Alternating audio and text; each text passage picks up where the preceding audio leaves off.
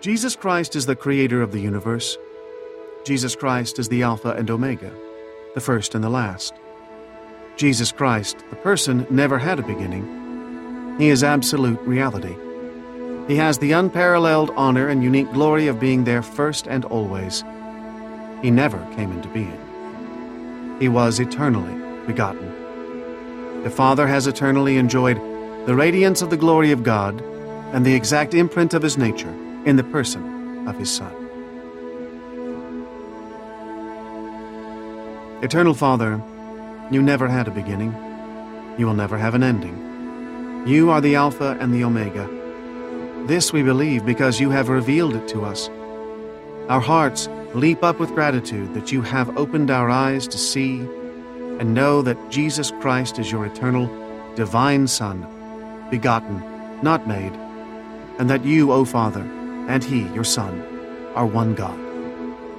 We tremble even to take such glorious truths on our lips for fear of dishonoring you with withering and inadequate words. But we must speak, because we must praise you. Silence would shame us, and the rocks themselves would cry out. You must be praised for who you are in the world you have made. And we must thank you because you have made us taste and see the glory of Jesus Christ, your Son. Oh, to know him. Father, we long to know him. Banish from our minds low thoughts of Christ. Saturate our souls with the Spirit of Christ and all his greatness.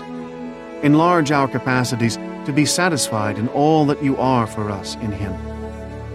Where flesh and blood are impotent, reveal to us the Christ and rivet our attention and our affections on the truth and beauty of your all glorious Son, and grant that, whether rich or poor, sick or sound, we might be transformed by him and become an echo of his excellence in the world.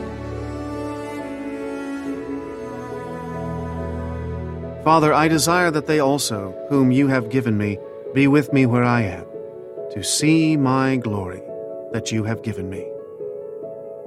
To feast on this forever is the aim of our being created and our being redeemed.